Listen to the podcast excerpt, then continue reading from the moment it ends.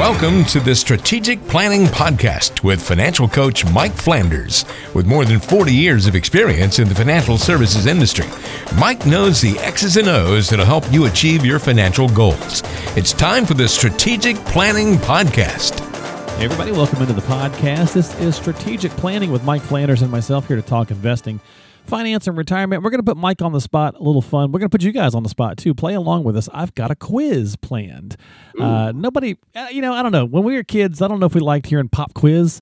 There was probably not a phrase that many people are super excited about, but we got a pop quiz today on the podcast. But A, it's multiple choice.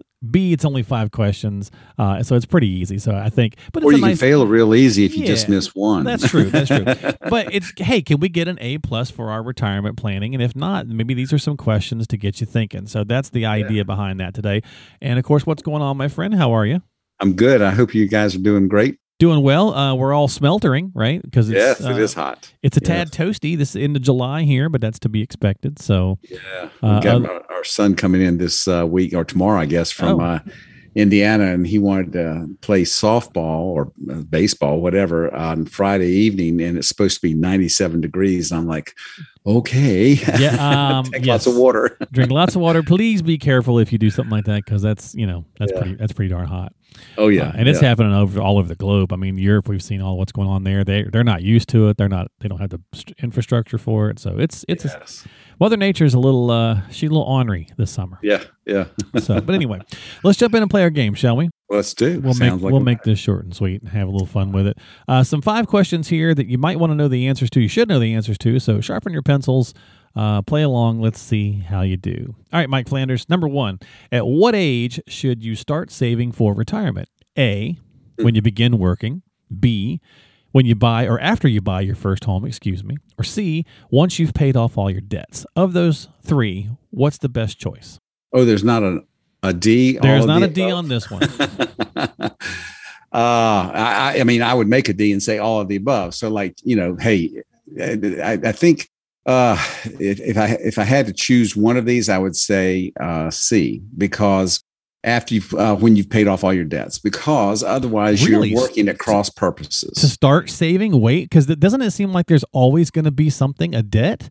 Well, that doesn't have to be. Okay, all right. It depends on this depends on your philosophy too. Right. Okay. And, is a mortgage a debt, or is it just, it's what a lot of people call good debt, because it allows you to own something that's appreciating in value, not depreciating, as opposed to debt that was used to buy restaurant meals or things that you're going to, clothing or vacations or whatever, things that go away and don't have any holding value, from a tangible standpoint. Yeah.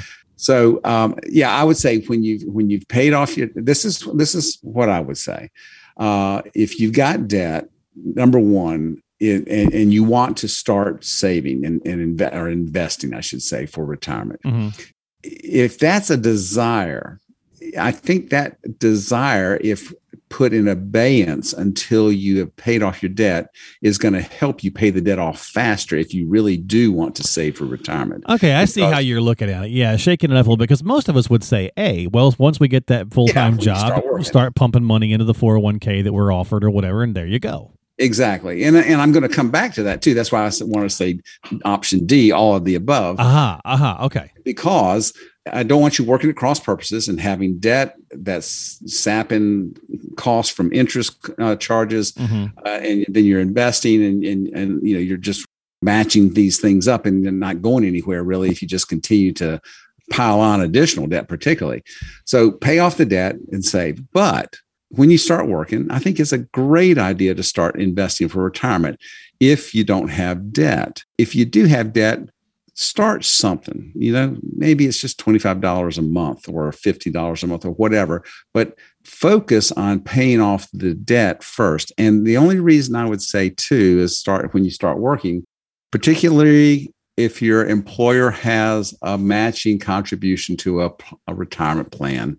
You want to get that match, and that overcomes the interest cost on the debt side of things. But I really, really like people to get out of debt. It's a wonderful thing. I like it, shaking it up a little bit, making his own rules right here on the pop quiz. All right, let's go to number 2. Which of these is the best estimate of how much income you might need in retirement? A, 50% of your income. B, 85% of your income.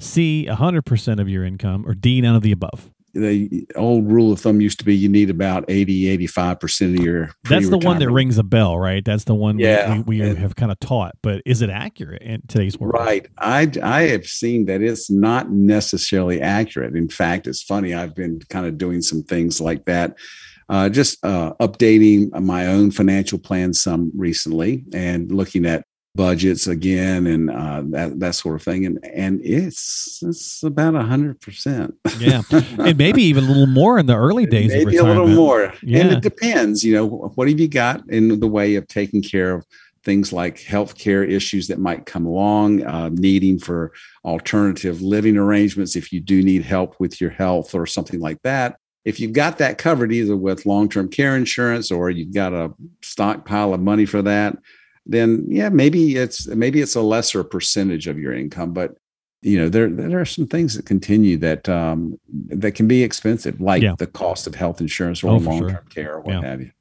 Yeah, I would think that if nothing else, it should probably at least be 100 nowadays, maybe a tad more, obviously, if you wanted to think about the inflation problems we're dealing with, or just the fact that maybe in the early years of retirement, we're go, so we're going to need a little more than 100% of our current income. So just, way to think about it. So, and like any of these things, Mike, we have fun with them. You guys can always cheese out and say, as financial professionals, and say, well, it depends, because it truly does. It really does. Right? But we can have a little fun and at least try to provide some guidance on some of these, reasons why for some of this stuff. So, all right, let's do number 3. Okay. Which of these do you find retirees fear the most? This one's going to be pretty easy, I'm pretty sure. A, not leaving enough money to the kids. B, running out of money, or C, nursing home care. I would say they fear leaving too much money for the kids. Right. No, seriously though, I'd have to say it's running out of money, but that's most right. Needing nursing home care is a close second. Right there, yeah, it is. Right. Well, and maybe if you have enough money, maybe the second one's not as big a problem. Not as big of a deal. That's right. Yeah. And then of course, if you have enough money, then that the running out of money is not necessarily as big of a deal. Right. But the thing I think that sometimes that people will say is, well, I am most concerned about running out of money, so I want to be sure of that. And so I'm not going to worry too much about the nursing home care, because if I do need that, I can always go on Medicare. And that's a misunderstanding of how Medicare works, because Medicare is not going to pay for nursing care. It has a very small amount that if you hit all the buttons right, you can get something paid for.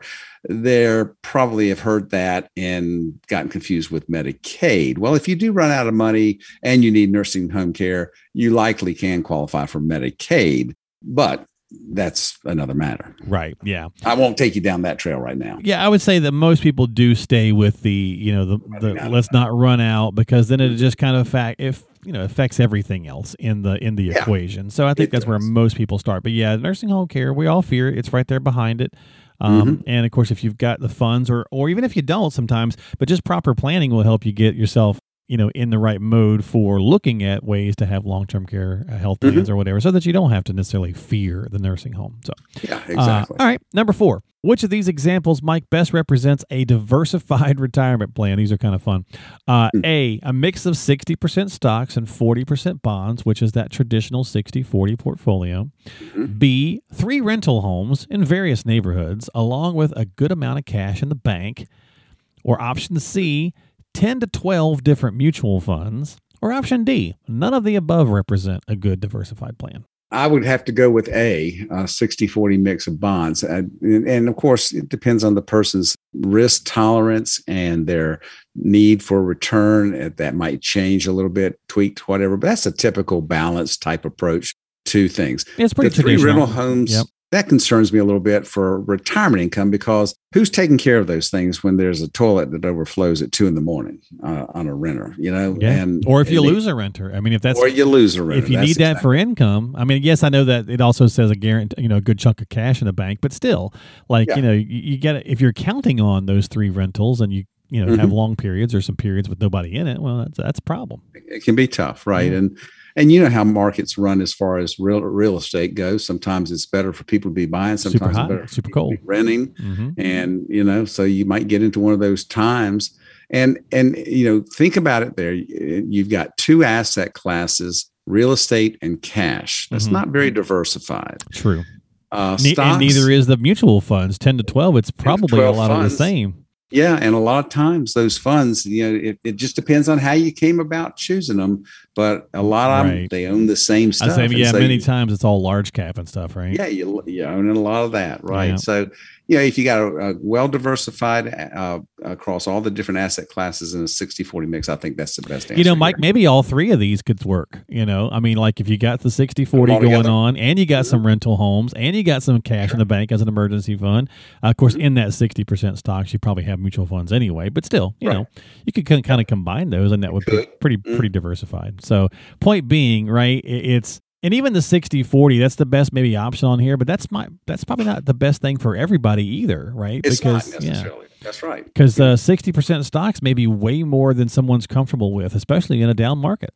Right. It could be. And so that's why you've got to measure all that kind of stuff first and put something together that's going to make mm-hmm. sense for the long haul through all kinds of market conditions. Yeah. So. And of course, bonds right now are all squirrely anyway, right? So yeah, everything's going down. Everything's pretty squirrely. Yeah. So going to bonds, the traditional mode of 60-40, right? You move to bonds traditionally to add some safety in, but that's not even the case right now either. So there's a lot of stuff that's a bit wacky in the environment. So that's why you definitely want to have a qualified pro like Mike in your corner, helping you out if you're not already working with him. So let's do one more and then we'll wrap up. Number 5, to make sure you do not run out of money in retirement, Mike, only withdraw blank % from your portfolio each year. Would that be A, 1%, B, 4%, C, 6%, or D, just find a different strategy altogether? Well, I mean, the rule of thumb that's been out there, again, I hate that term, rule of thumb. Right. But anyway, the thing that's kind of been the safe money withdrawal rate has been 4% for a long time.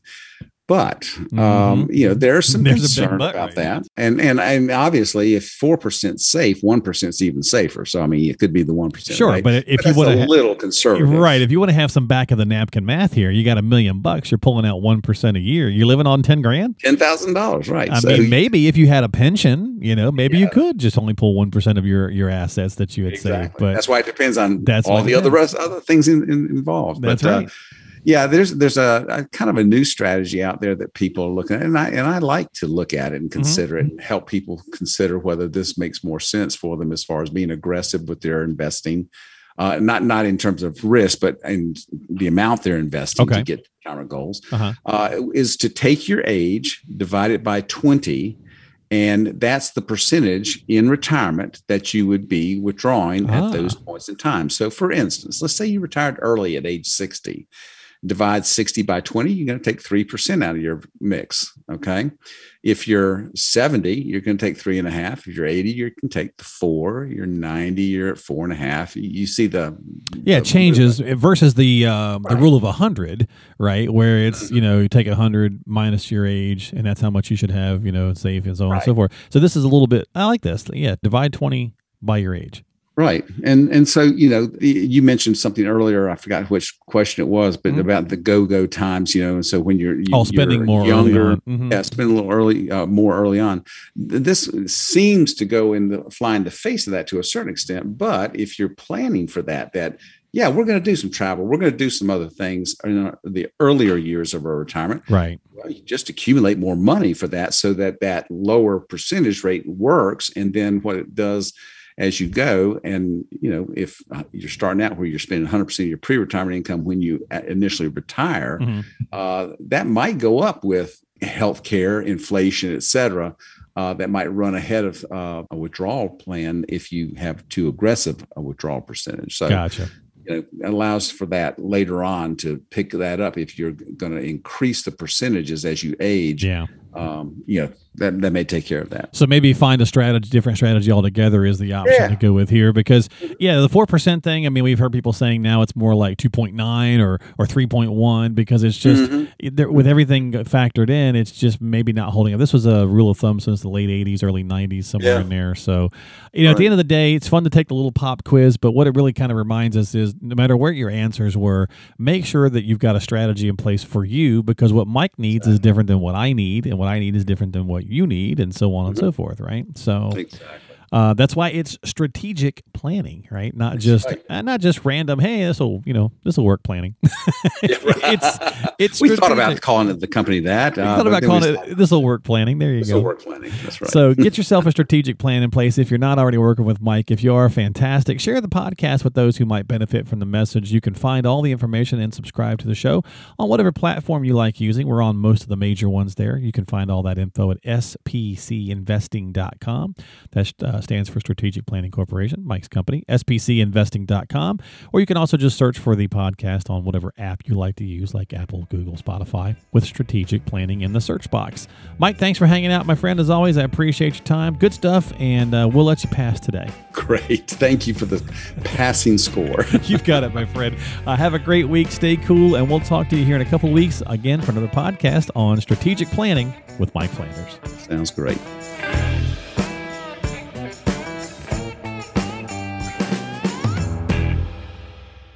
Information is for illustrative purposes only and does not constitute tax, investment, or legal advice. Always consult with a qualified investment, legal, or tax professional before taking any action.